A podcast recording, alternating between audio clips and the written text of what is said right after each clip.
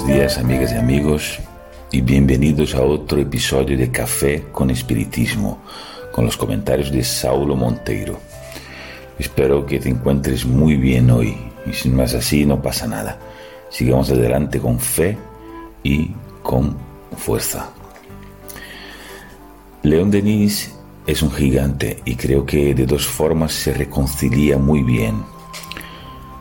Primero, lo conceptual, con una profunda inmersión en ideas centrales del espiritismo como Dios, mediunidad, reencarnación. De hecho, tiene obras completas para tratar de esos asuntos.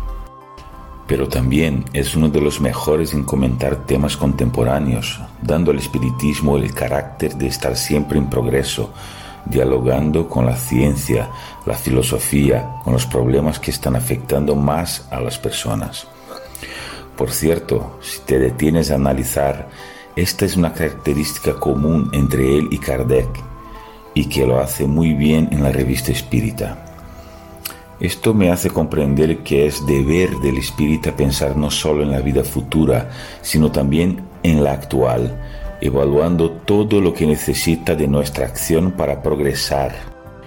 Y en este sentido, no es posible escapar de determinados temas, Denis, que no se escapa de la lucha, habla de la política en los siguientes términos. Dos puntos.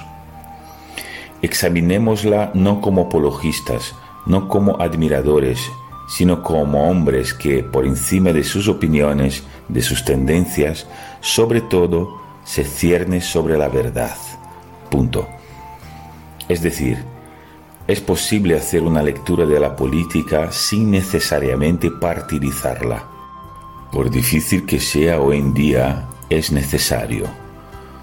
Al fin y al cabo, como nos dice el texto en estudio, es a través de la política que podemos lograr la paz, la igualdad de derechos y la libertad, pilares de la defensa espírita de un modelo social. Mientras Denis dialogaba con su época, el primer elemento que debate es la imposibilidad de que la monarquía ofrezca estos pilares centrales. Puede parecer que esto está desactualizado hoy en día, pero no del todo. Veamos. Dos puntos. La República Democrática es la forma más racional y lógica de libertad y solo ella puede levantar, valorar las almas que ha humillado el despotismo.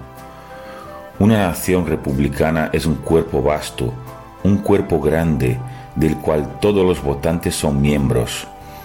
Miren, ciudadanos, cuánto con la República nuestra responsabilidad aumenta, porque el destino de nuestro país está en nuestras manos somos nosotros quienes con nuestras elecciones y nuestros sufragios hacemos nuestro destino. Punto. Nunca será demasiado tarde para decir que solo es posible ser quienes somos si hay espacio para expresarnos libremente. Fuera de un ambiente de libre pensamiento, esta oportunidad encantadora no ofrece al espíritu humano el ambiente adecuado para los intercambios y la diversidad que lo caracteriza. Por tanto, la participación política de cada uno de nosotros en la vida actual no solo es necesaria, es ineludible.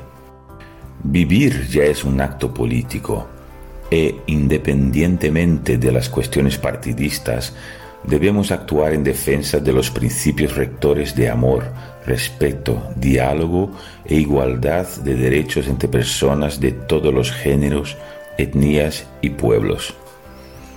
En este sentido, siempre es necesario prestar mucha atención al análisis de aquellos que elegimos para dirigir la sociedad, ya que ciertos pensamientos y acciones no se pueden combinar con los pilares sobre los que descansa una filosofía de la inmortalidad.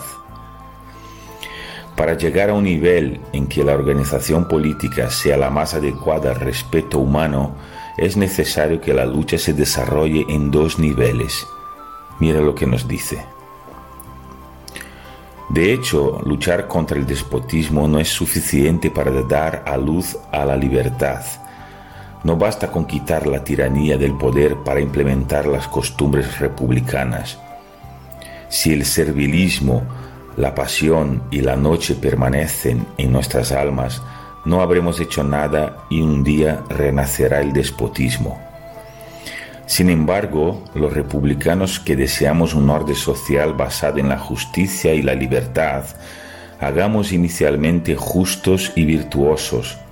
Dejemos que nuestro corazón sea libre, nuestras razones iluminadas, nuestras costumbres dignificadas, nuestra conciencia honesta y sigamos adelante sin vacilar. Punto. Por eso nuestra acción es doble, interior y exterior. En el mundo íntimo buscamos construir la ética que ya ha convencido a nuestro cerebro, porque comprender es diferente a practicar y en el mundo exterior siendo los que trabajamos para garantizar una vida digna para todos. Un fuerte abrazo y hasta el próximo café con espiritismo.